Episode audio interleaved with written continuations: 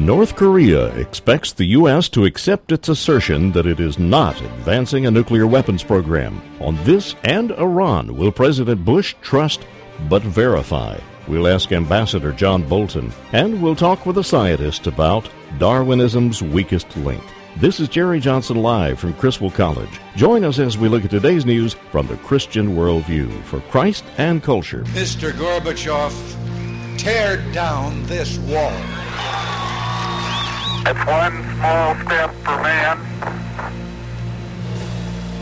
one giant leap for mankind. December 7th, 1941,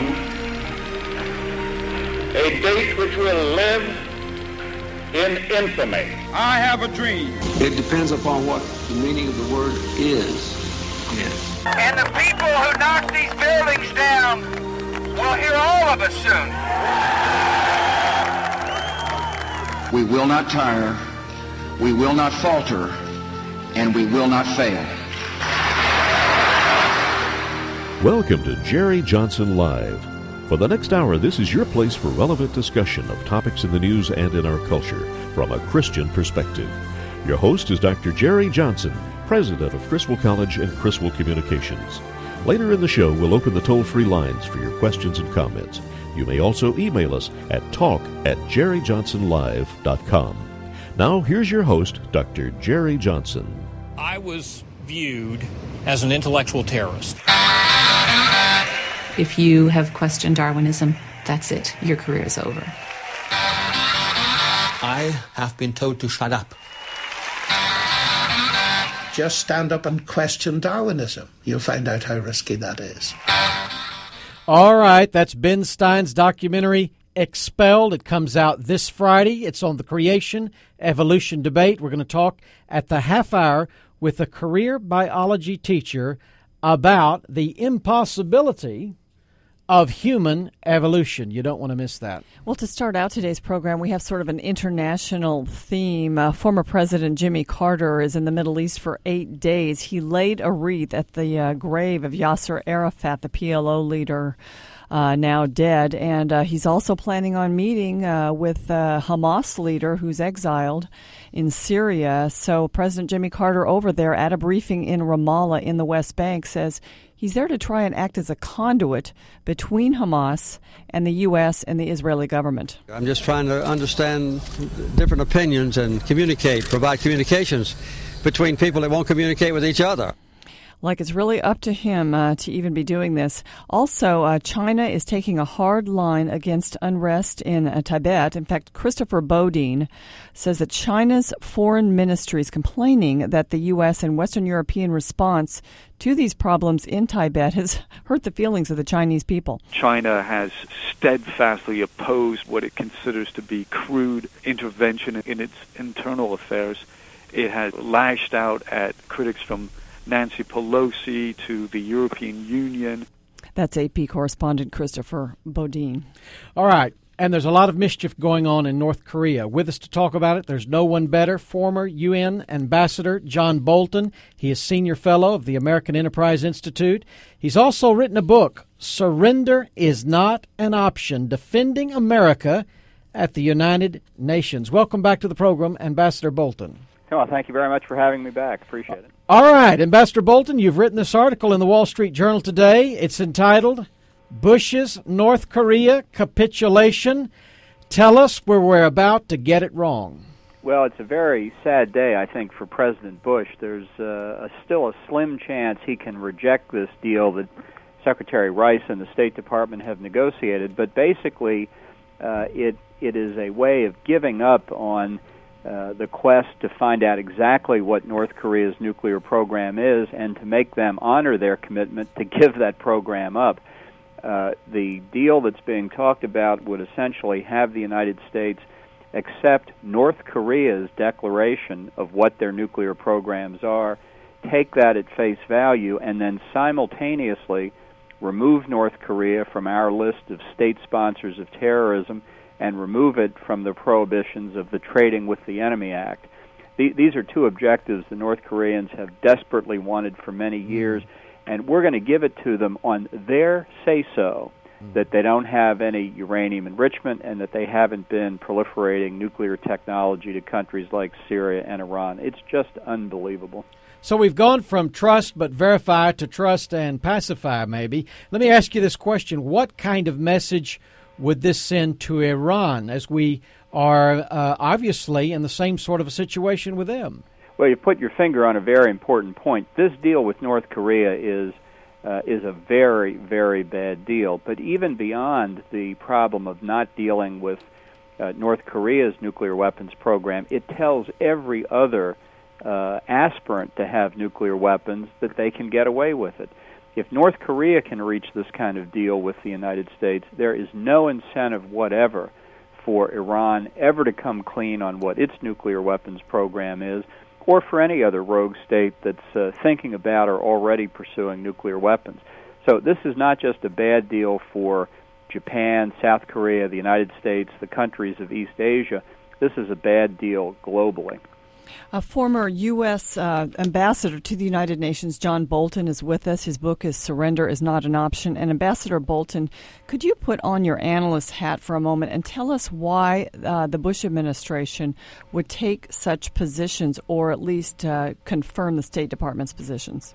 Well, this is really the, the last moment, I think, at which President Bush can stop this before the deal becomes irrevocable. The new president of South Korea is coming to the United States, will be in Camp David on Friday and Saturday, uh, and he takes a very tough line on North Korea. You know, he actually expects them to honor commitments that they make. Mm-hmm. How's that for something revolutionary? Yeah.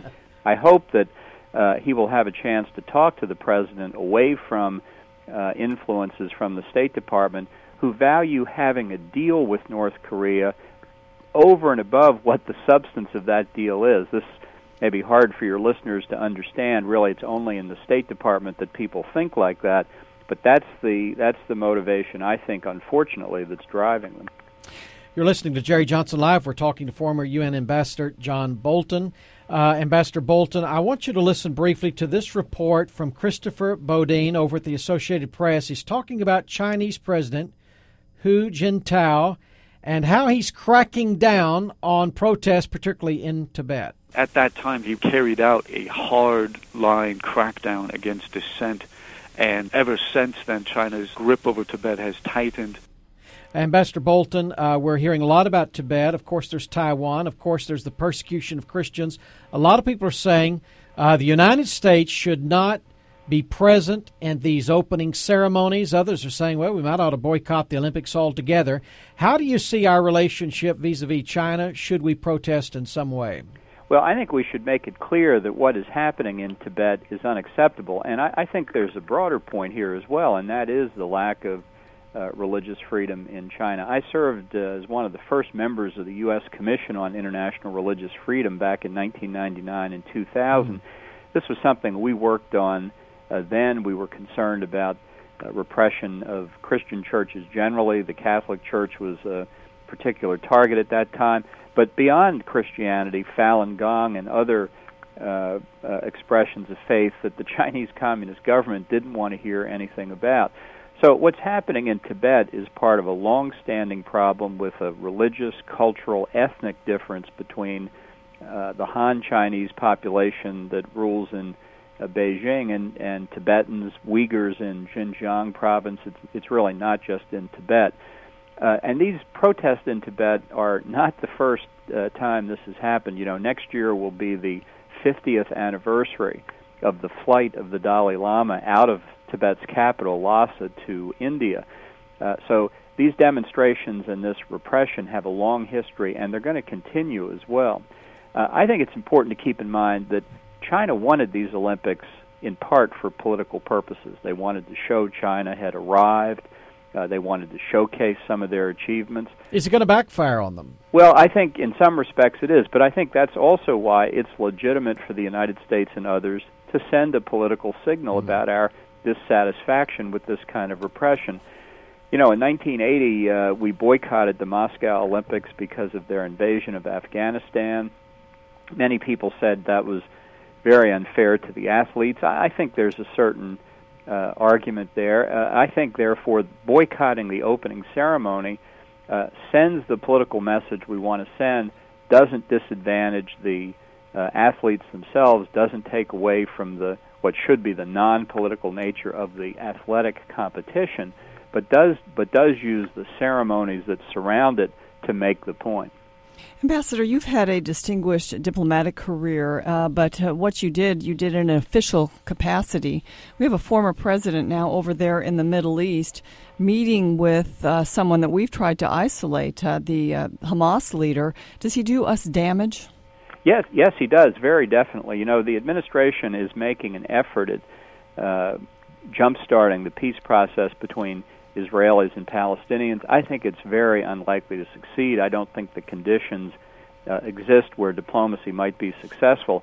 But I tell you, it's a stake in the heart of the process to have a former president meeting with the head of Hamas, a terrorist group. It, it is a uh, signal of moral equivalency between Hamas and uh, non terrorist Palestinians. It says you can continue to engage in terrorism and, and you'll be uh, greeted by the likes of Jimmy Carter. You know, we, we know that Jimmy Carter is not an official of the United States government anymore, but a former president carries enormous legitimacy and political currency with him, and he's bestowing that legitimacy when he meets with the head of Hamas. It's just, it's a, it's a grave setback, I think, for our anti-terrorist efforts around the world and, and, for the cause of peace in the Middle East. You're listening to Jerry Johnson Live with Penna Dexter. Our guest, former UN Ambassador John Bolton. Ambassador Bolton, let's listen to Jimmy Carter. I'm going to ask you to react to this. I don't approve of uh, rockets being fired, you know, that might very well hit civilians. And I don't approve of uh, the killing of innocent people in Gaza either by, by Israeli bombs and, and missiles. Ambassador Bolton, you mentioned moral equivalency. I think that's what he was doing right there. He that's was exactly right. Yep. Equating uh, the fire department with the fire, essentially. uh, I want to ask you, how do you view Carter's foreign policy track record? We've got the Panama Canal, we've got Iran. Do you think he's got a good track record? No, I think it's one of the principal reasons he was so overwhelmingly defeated in 1980 by Ronald Reagan, who said this this record of uh, uh, in foreign policy of the Carter administration uh, just shows the United States getting weaker and weaker, losing respect around the world, watching the Soviets invade Afghanistan. Let's not forget it was President Carter who said that America as a whole suffered from an inordinate fear of communism. I bet they appreciated that remark in Moscow. Uh, so th- this is the last uh, kind of individual who should be teaching Americans foreign policy lessons, and yet uh, there he is, and he was told. Secretary Rice has said expressly, this trip is not helpful. Now, it's mm. sometimes the case that a former president can can be of assistance to a foreign policy, and and and I I would welcome that sort of uh, role. And nobody's saying that a former president can't give up his uh, can't make statements about what he has uh, in his in his mind about foreign policy. But this is something actively contrary to the foreign policy of the administration, and uh, he knows it is, and he knows he's uh, hurting the administration by doing this, and yet he's doing it anyway. Folks, that's UN Ambassador, former UN Ambassador John Bolton. We thank you for being with us. He's written the book Surrender is Not an Option Defending America at the United Nations. Thank you, Ambassador Bolton. Well, thank you, and thank you again for having me on your show. We'll do it again. All right, folks, we're going to open the lines at 800 881 9270. 800 881 9270. A lot there, Penna, from uh, former UN Ambassador Bolton. I'm interested to know, really, what our listeners think about this dangerous world we live in. Let's talk about the Christian worldview. What is the role of the federal government in protecting us? Is that the primary role of the federal government? But uh, do you think Jimmy Carter, for instance, is um, off track again? In going over, meeting with the terrorist, and equating the terrorists that are attacking Israel with the Israelis who are defending themselves. What do you think of that?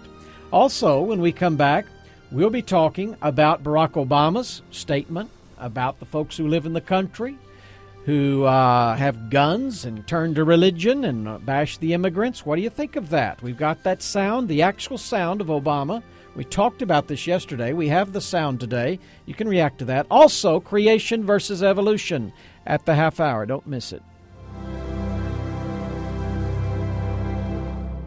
For what partnership have righteousness and lawlessness? No partnership. Or what fellowship has light with darkness? No partnership. Or what harmony has Christ with Belial or Satan? No partnership. Or what has a believer in common with an unbeliever? And the answer to those is negative. This is John MacArthur inviting you to a very special event this Friday night at 7:30. We'll be at Crossroads Christian Church in Grand Prairie. Friday night, April 18th. It's an evening with John MacArthur. I love the fact he is called the living God. Don't forget, April 18th, 7:30 p.m., an evening with John MacArthur and you, our faithful Criswell Communications family. Why? Just to say thank you for your faithful support of this radio ministry.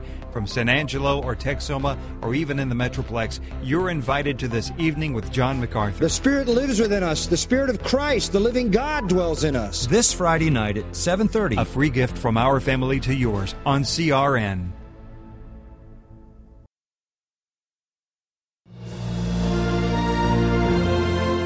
You're listening to Jerry Johnson Live. Now, here's your host, Dr. Jerry Johnson, president of Criswell College and Criswell Communications. Bitter is always a word that you use about other people, like squabble, like bicker. You know, you argue, but other people bicker. Um, you're never bitter yourself. You're angry, you're indignant, you're hurt, but you're not bitter. Bitter is not a good word to use. All right, that's Barney Frank, and he's talking about Barack Obama, who said that uh, the people in the small towns who had lost their jobs over the last many years under the Clinton presidency, under the Bush presidency, and really the shift from the United States from an industrial kind of a uh, powerhouse to more of an information and service uh, economy. He said these people are bitter. They go to guns, they go to religion, and they attack immigrants. That's Obama, and and uh, I think uh, even the Democrats are piling on criticizing Barack Obama here. Now, yesterday we reported on this language, and I think it's very important for you to hear it exactly from the candidate. So we're going to play the sound right now.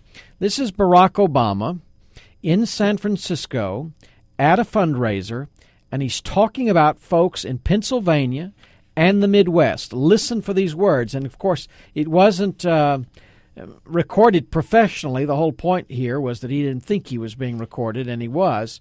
But um, listen for the gun talk, the religion talk, the anti immigrant talk. You go into some of these small towns in, in, in Pennsylvania, a lot like a lot of small towns in the Midwest, you know, the jobs have been gone now for 25 years and nothing's replaced it. And they've gone through the Clinton administration and the Bush administration, and each successive administration has said that somehow these communities are going to regenerate, and they have not. So it's not surprising then that they get better and they cling to guns or religion or uh, antipathy towards people who aren't like them or anti-immigrant sentiment or you know, anti-trade sentiment. And a way to explain their frustrations. All right, Penna. So uh, this is getting a lot of attention, and Obama keeps uh, fumbling the ball. Uh, he is ahead in delegates. He's going to be the Democrat nominee, apparently. Uh, but if he keeps making these kinds of mistakes, he could lose that superdelegate vote. He could lose the nomination. It's it's unlikely, but um, a lot of folks out there saying uh, this is going to kill him in the general election against John McCain. I heard an interview uh, on my way down here with John Zogby, the pollster, and he said that uh, he has swift boated himself for the general election, which uh, basically he's just shot himself in the foot with these comments. And John funded the Wall Street Journal questioned whether he's ready for prime time. He hasn't been vetted. Uh, Republicans tend to put the people out there who are very well tested in the party and have been in office for a long time. I mean, we've got John McCain, we had people like Bob Dole out there, and even the Bushes. Uh, but sometimes Democrats tend to get excited about somebody who's young and fresh and represents quote unquote change, and sometimes they get in trouble with that. And also, there was a piece in the New Republic, which is sort of a liberal publication, talking about these states that have upcoming primaries for the Democrats Pennsylvania. Indiana, Kentucky, West Virginia. And of course, there are white working class voters in these states who used to be loyal Democrats. They sort of swing back and forth, but they're patriotic, church going, hunters. They are skeptical about trade and immigration, especially illegal immigration. He's just offended all of them, and uh, that's why he's in trouble now. All right, yesterday we talked about this debate up at Messiah College Hillary Clinton, Barack Obama. And uh, Obama stating that uh, he believed in evolution. Both Clinton and Obama saying uh, they don't believe life begins at conception, essentially. And we've been asking for your comments. Uh, some of you didn't get to weigh in yesterday. You want to comment today on this controversy. Also, where they stand. They say they're reaching out to evangelicals. They say they've got to get to church. I mean, Obama said we've got to get in those churches, we've got to get the evangelical vote. But on the other hand, on marriage, and on human life, um, they're not going to connect, apparently, with evangelicals on the matter of conviction. The number is 800 881 9270. We've got some emails here that we need to read, Penna. Uh, I'll read this first one, and uh, it's from Jeannie in San Angelo, and she says, Just claiming to be a Christian doesn't mean you are. Obama's stand for me on abortion same sex marriage, etc., etc., are not doing what is right in God's sight. What do you think of that, folks? The number is 800 881 9270 or email us talk at jerryjohnsonlive.com we've got other messages penna you know there was a statement he made a while back about how, how he says he has a relationship with jesus christ but he didn't think that was absolutely necessary for being a Christian. And he mentioned his mother. And going and to heaven. She was a good person and all of that. Here's another email from David. Uh, as you know, going to church doesn't make you a Christian any more than going to a hospital makes you a doctor. In that regard, Senators Obama and Clinton are not, in my opinion, Christians. This is an email from a listener. And uh, he also says while Senator Obama may find nothing contrary to Christianity and evolution, uh, but does he find anything contrary to good science in the dogma of evolution? We'll be talking about that in the next mm. segment. All right, the number is 800 881 9270. 800 881 9270. Obama, no doubt about it, a smooth orator uh, when it comes to the standard stump speech. Very inspiring. Again, the, the Oprah factor. Uh, he has the Oprah factor the wow factor, uh, the swooning. Uh, mm-hmm. women are swooning at these speeches, but when he's caught off the cuff and in the debates, he does seem to reveal more of his true self, and Americans increasingly not comfortable with that. We've got Karen on the line. Karen, what do you make of this Democrat appeal to evangelicals? Well, I heard a spokesman last night uh, from CBN who said that uh, they're really not trying to appeal to uh, strong evangelicals, but maybe mo- moderate evangelicals mm-hmm. and younger evangelicals who are not so staunch about right to life and um, you know uh, marriage between just a man and a woman, and uh, so they're trying to kind of get uh, more moderate evangelicals if such an animal exists. They know they're not going to get the strong right wing Christian conservatives. Right. And so they're not making a play for them. They're making more of a play for this middle of the road group that uh, are not so um, adamant about their beliefs. Thanks, Karen. You know, the Old Testament prophets said, My people perish for lack of knowledge. And there's been a dearth of sound biblical preaching and teaching on issues like marriage and the sanctity of human life. And there are many people out there in Baptist churches, Southern Baptist churches, evangelical churches. And while they may be evangelical in their understanding of the gospel, when it comes to the Christian worldview on marriage or on human life, their pastor really hasn't been bearing down on these topics and the importance of these topics. And I think they're they're easy political pickings for the Democrats or liberals who come along and say, look, we're going to feed the poor, we're going to save the earth, and these are religious causes. Jim Wallis is leading that evangelical left, that evangelical liberal political group, Jim Wallis. He was at the debate at Messiah College. He was given a position on the program. He asked one of the questions. This fit exactly what he has been trying to do. We've got Deborah on the line from Dallas. Deborah, thank you for calling. What's your view? Um, my view is on all three of the candidates on re- whether they. Um, I think they consider themselves as Christians, but however, I am disturbed on all three of them uh, view on marriage and uh, homosexuality and the adoption of whether homosexuals should be able to um, adopt children. Because uh, if you are a Christian, I know that the Bible speaks specifically on homosexuality, and all three of them say that they are Christians. So why would the Republican? I, I, I always hear people saying the Democrats this and the liberal that, but being a Republican doesn't necessarily make you a Christian either. No, it it's sure doesn't. Like the Pharisees and the Sadducees, you know, they were so religious. They knew the Bible, but yet they did not believe in the very God that they were so mm. staunch about. Mm.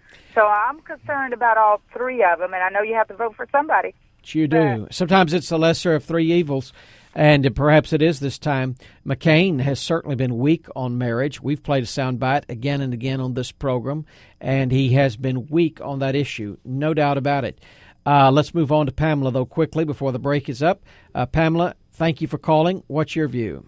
Hello, Brother Jerry. Actually, I have two, if, if you don't mind. Um, one is about Obama. As an African American, I'm really concerned about the little black children that look up to him, and he's saying things about supporting evolution and just be a nice person to be saved. Good point. Uh, his message is very, um, a very serious uh, reason for concern. The other thing is um, about Hillary and her comments about Esther, and it it just kind of I don't know it bothered me because it seems so fake and so script, and as many things that I think that she's saying. Um, and one more thing, All right. the the when President Clinton, when Bill was recently dug up whole Bosnia Bosnia thing again, and Yes, said that yes, yes. she was just saying it because you know it was eleven o'clock at night and she was tired. And I'm thinking if she's already tired at eleven and she's making um misspeaking, what is in the world is she going to be doing at three a.m.? That's good, Pamela, because that's that uh, phone call commercial, and uh, I know that uh, that commercial has been played again and again. They rehashed it, and I think what she's going to do at 3 a.m. is say, um, "Bill, the phone's for you." If that crisis comes, she's going to hand the phone to the former president of the United States. Well, when we come back, why is it that, uh, of course, we know a creation has um, been banned from the public school system, but why is it that uh, just questioning evolution, just the questioning of evolution, has also been banned? And we're going to talk about uh, Ben Stein's movie Expelled coming up this weekend, and uh, we're going to talk to a science teacher who can tell us all about it.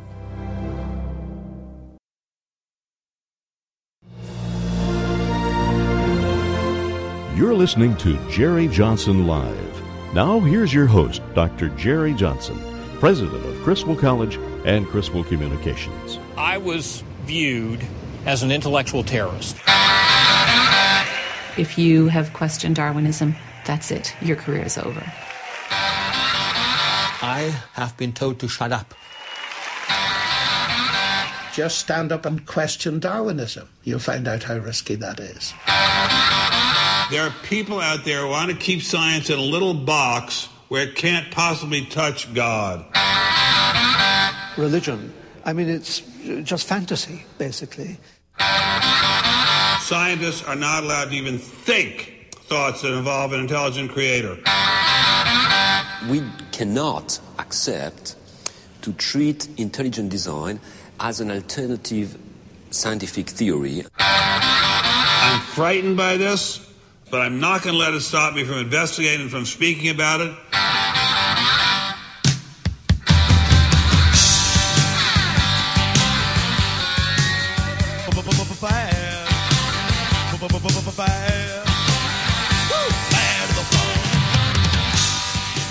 Well, you've probably figured out that's the trailer for Expelled No Intelligence Allowed. That's Ben Stein's documentary. It actually comes out in theaters this Friday. And uh, really, the point made in the movie in a very engaging way is that if you believe in intelligent design, if you question Darwinism, forget it in academia. And uh, we're going to talk about that in this segment, Dr. Johnson. And we've got students going out to this movie on Friday, and I do want to recommend that Christians and people who listen to this show turn out to see this movie to support this kind of a message. The movie is called Expelled. But it's really about the question where did we come from? Where do we come from? And with us to talk about it, we have a career biology teacher, Kenneth Poppe. He's written the book, Exposing Darwinism's Weakest Link Why Evolution Can't Explain Human Existence. Welcome, Mr. Poppe, to the program.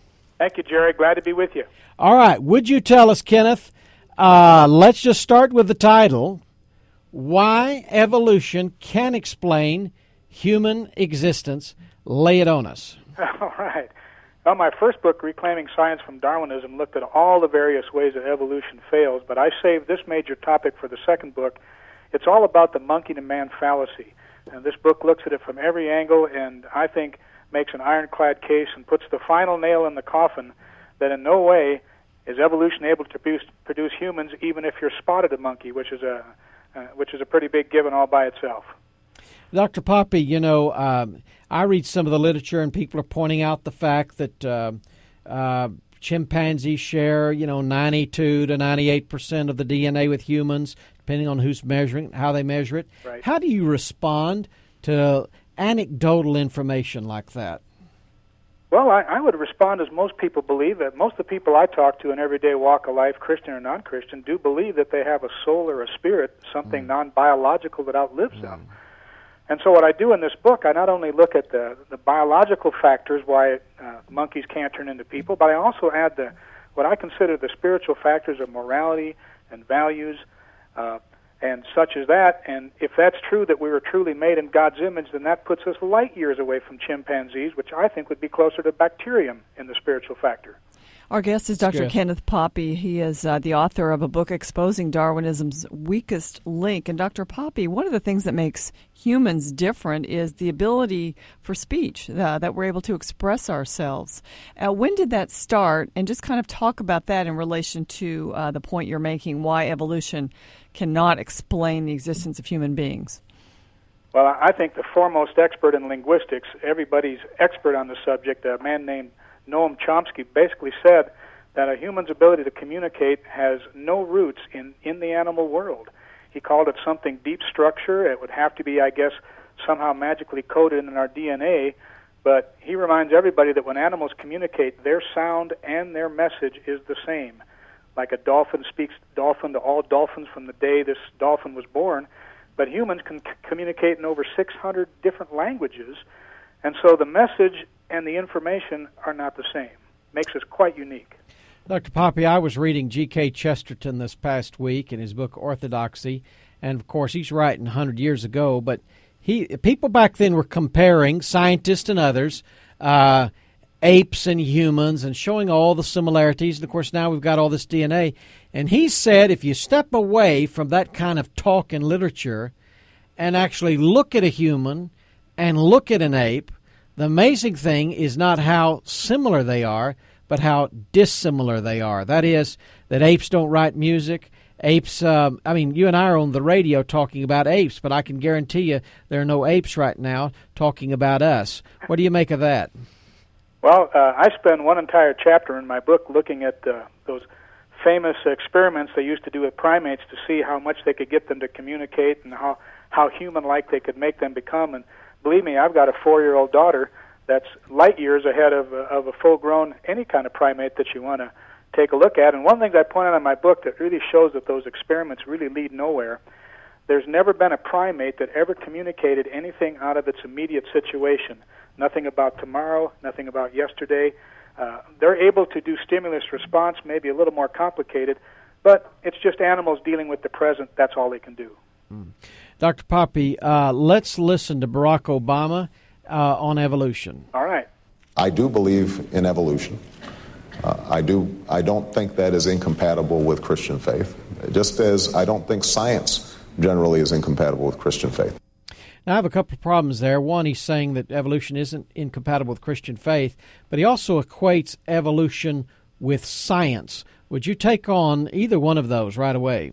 You bet. Uh, you know, evolution generically should just mean change over time, but we all know the baggage it creates. And the difficulty I have is I run across a lot of people who admit that maybe the, there's a God out there somewhere, but it seems like they think evolution has some power of its own. I try to point out that if God used any science in his creative ability, it's his science. He gets all the credit. Hmm. Hmm. Well, what do you think? I mean, you've been a lifelong biology teacher. What do you about the? What do you think about this theme from this movie Expelled coming out this week? Uh, how do you assess the gag order in the public school system against any critique of Darwinism? Well, Jerry, if we had a lot more time, I could go into my personal experiences. Uh, I have also been pursued and hassled. I've been transferred, uh, and I've gone to great lengths to teach Darwinism as the state standards require. But I do allow a little bit of time for the students to ask questions, and I try to go where their questioning leads. But even if you keep Scripture out of it and you never mention God, if you just talk about something like the Cambrian explosion, yes, uh, uh, you know, anything that would even hint that Darwinism might have some weaknesses, you are in for trouble. Well, they should have put you in the movie Expelled. Well, I could have been. I, I could have told my tale too, but I'm sure my tale's not unique. Um, Dr. Poppe, I want you to talk about moral values because that's another difference, an area where humans differ from animals uh, drastically. So, talk about it. Well, that one's really easy to nail down, Penna. Uh, if if truly we all climbed out of the slime, how can there be any kind of moral code? If it's really dog eat dog and survival of the fittest, uh, murder is okay. In fact, murder would be expected because uh, that's how you get a leg up on the competition. But that's just not true. I spent some time looking in my book at various cultures, and there are certain mores, certain standards that everybody buys into. And, you know, it's just like it's a pattern across the board. It's almost like the Ten Commandments gets rewritten in every other culture but you can't say Ten Commandments, obviously. That's why I think it's so sad that children in public schools are not taught uh, that they were created in any way or that there's a designer, because I do, I do think it affects their behavior and just their whole take on their own value and worth. Well, I, I hate to say it, but I think it, it affects the system from the bottom to the top. If if you have administrators that aren't really sure if values exist, then I don't think they take certain action against kids that may need a certain amount of discipline you know, if nobody really knows what's right and wrong, how is anybody able to act on anything? And I think it handicaps our system. Dr. Carl, Dr. Kenneth Poppe has written this book, Exposing Darwinism's Weakest Link Why Human, Why Evolution Can Explain Human Existence. Dr. Poppe, thank you for being with us, and we highly recommend your book. Well, I enjoyed it. Thank you for having me on. All right, folks, this movie coming out next week, Ben Stein's movie, Expelled, on this theme why is there a gag order? Why is there censorship against the critics of Darwinian evolution? We've got someone on the line who's been to this movie, who screened it. We've got Troy from Frisco. Troy, what did you think of the movie? Do you recommend it?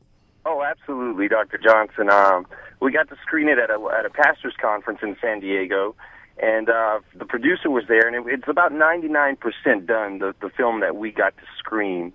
And I think the two important points that I think Stein is trying to make in the movie is number one, um, how the liberal left uh, sort of fight for their right to free speech, but yes. yet gag order those um, who are conservative and uh, view in- intelligent design as good science um, that can give answers to the gaps in our questions as far as for the evolution creation debate. Mm. And I think the, the other thing that they do um, is they they draw the distinctives between creationism, I guess a literal creationism, and what is intelligent design. And I think that that was a good point because it wasn't a very biblical movie in so much as it was about these scientists who are who are renowned and, and, and scholars in their field. Like you said, they're losing tenure, they're losing their jobs for simply saying there there's a divine intelligent creator that put order and morality and all of these things that Dr. Poppe was talking about into the fabric of the universe. And so I think Stein did a great job on it. It was a wonderful movie, but like I said, it was only about 99% done of what I've I've seen. So I have no idea what other editing they've done to the movie. Thanks, Troy. We're up on the break time. Thanks so much for calling in. We recommend this movie. You need to get in the papers, get on the web, find out where it's showing, take your church group, take your family. When we come back, we'll talk a little bit about intelligent design and creationism or biblical creation, and uh, we'll contrast and compare that for a minute. Also, it's tax day. I have some great information for you uh, in the final segment if you haven't done your taxes. This is Jerry Johnson Live with Penna Dexter. We'll be right back.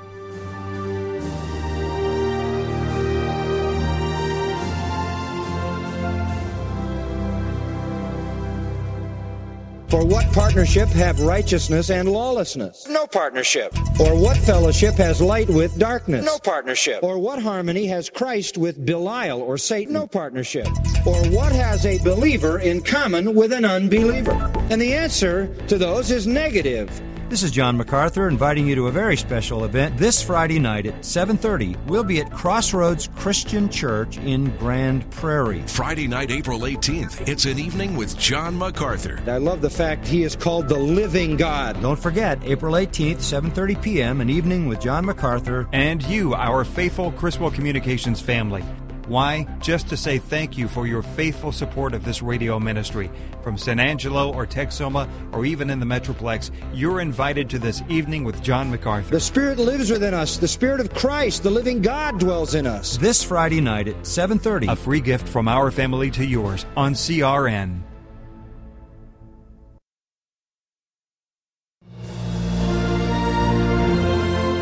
You're listening to Jerry Johnson Live. Now, here's your host, Dr. Jerry Johnson, president of Criswell College and Criswell Communications. The sooner it's in the system, the earlier in the year you'll get your stimulus payment. And by filing electronically as opposed to filing a paper return, uh, that return gets processed faster. All right, your IRS tax forms are due today. You can still get to that mailbox, but you can file online. And what IRS spokesman Eric Smith was saying is the sooner you get in the system for this year, not only the sooner you get your return, if you have one, but this uh, stimulus package payout is going to be based upon that. We're going to talk about this in just a minute, but Penna, I want to recap a couple of the issues we've talked about today from the Christian worldview. Why did we spend 15 minutes with Ambassador Bolton talking about China and North Korea and Jimmy Carter and Hamas and all of this? And that's because Romans 13 says that the government minister the governing authority is the minister of God, actually. We, we think of minister, we're thinking of our pastor usually, or an evangelist.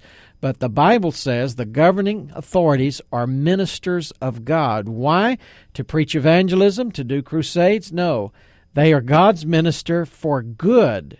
If you do evil, you're to be afraid, for he does not bear the sword in vain. He's God's minister, an avenger to execute wrath on him who practices evil. Our government has a job, our federal government, and it is to hold the line on the evildoers that we have in North Korea or China or Iran or Hamas or Fatah. Our government is supposed to keep the terrorists away from the United States, and that's why it's important to understand what's going on and to elect a president that will hold the line on the bad guys. It's very important. Romans 1 tells us why creation is important. We've been talking about um, Obama saying that evolution, not a big deal. And of course, we've got this movie coming out on Friday, Expelled. We highly recommend this movie from Ben Stein. Now, what's the difference between intelligent design and biblical creation? And I think it's pretty simple to me. Intelligent design is a negative, I mean that in a good sense, it's a negative apologetic tool. Intelligent design has one role, and that is to undercut evolution. It is to it is to take the scientific evidence and to show where Darwinism fails. That's intelligent design. Biblical creation or creation science actually takes the text of Scripture and says what God says about His creation, how He did it why he did it, when he did it, and all of these things. But that's more the positive case for creation, intelligent design really undercutting Darwinism. And what this movie is going to show on Friday is that the scientists on scientific terms are not allowed to criticize Darwinism on scientific terms. And that is a shame, and that is a sham in American education. You need to go out and see this movie.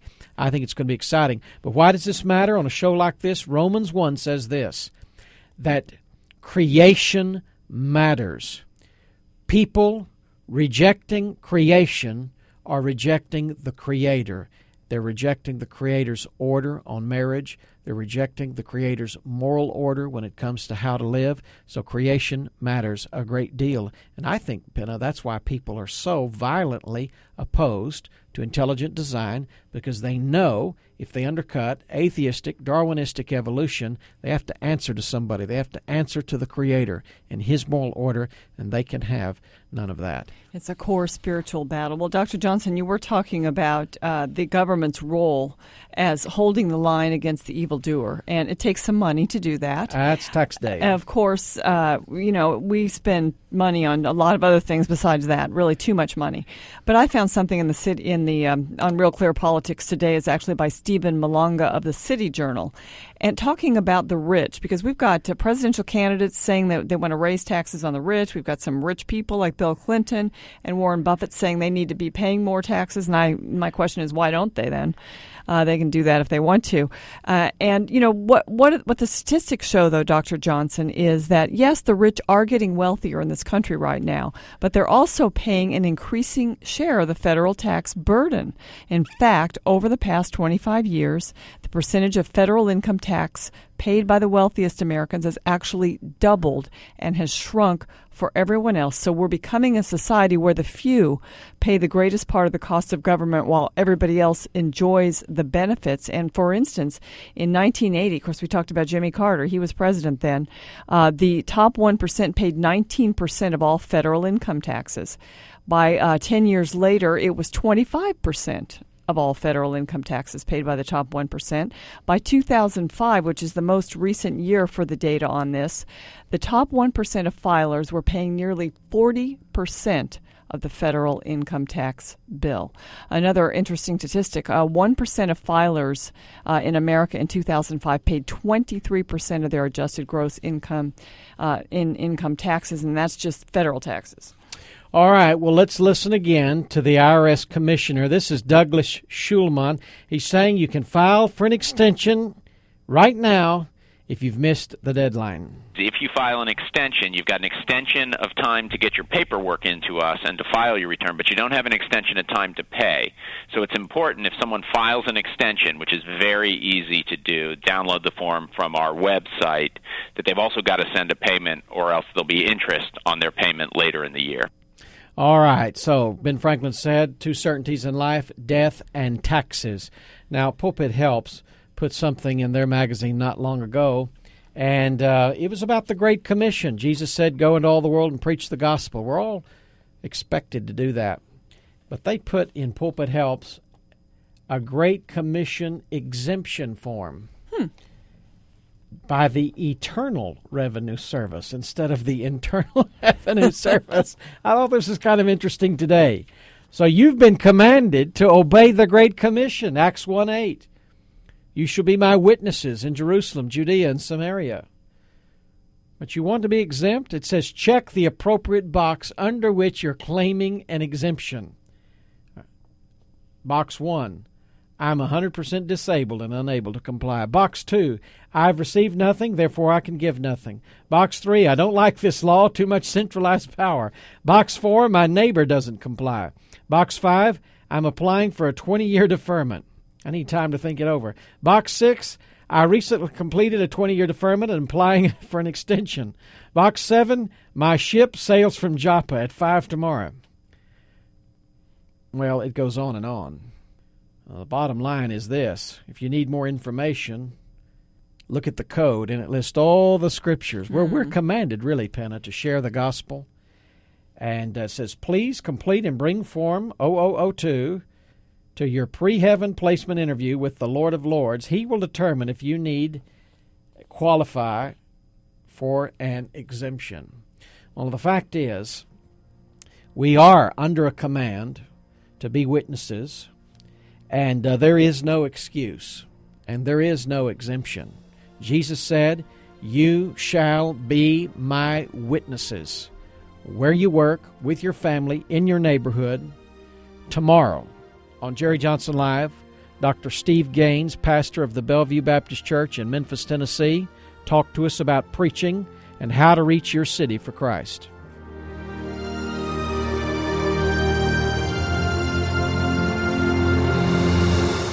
You've been listening to Jerry Johnson Live, a Christian Worldview radio show. Join Dr. Jerry Johnson, president of Criswell College and Criswell Communications, Monday through Friday at 5 p.m. for an hour of relevant discussion of news and culture from a Christian perspective.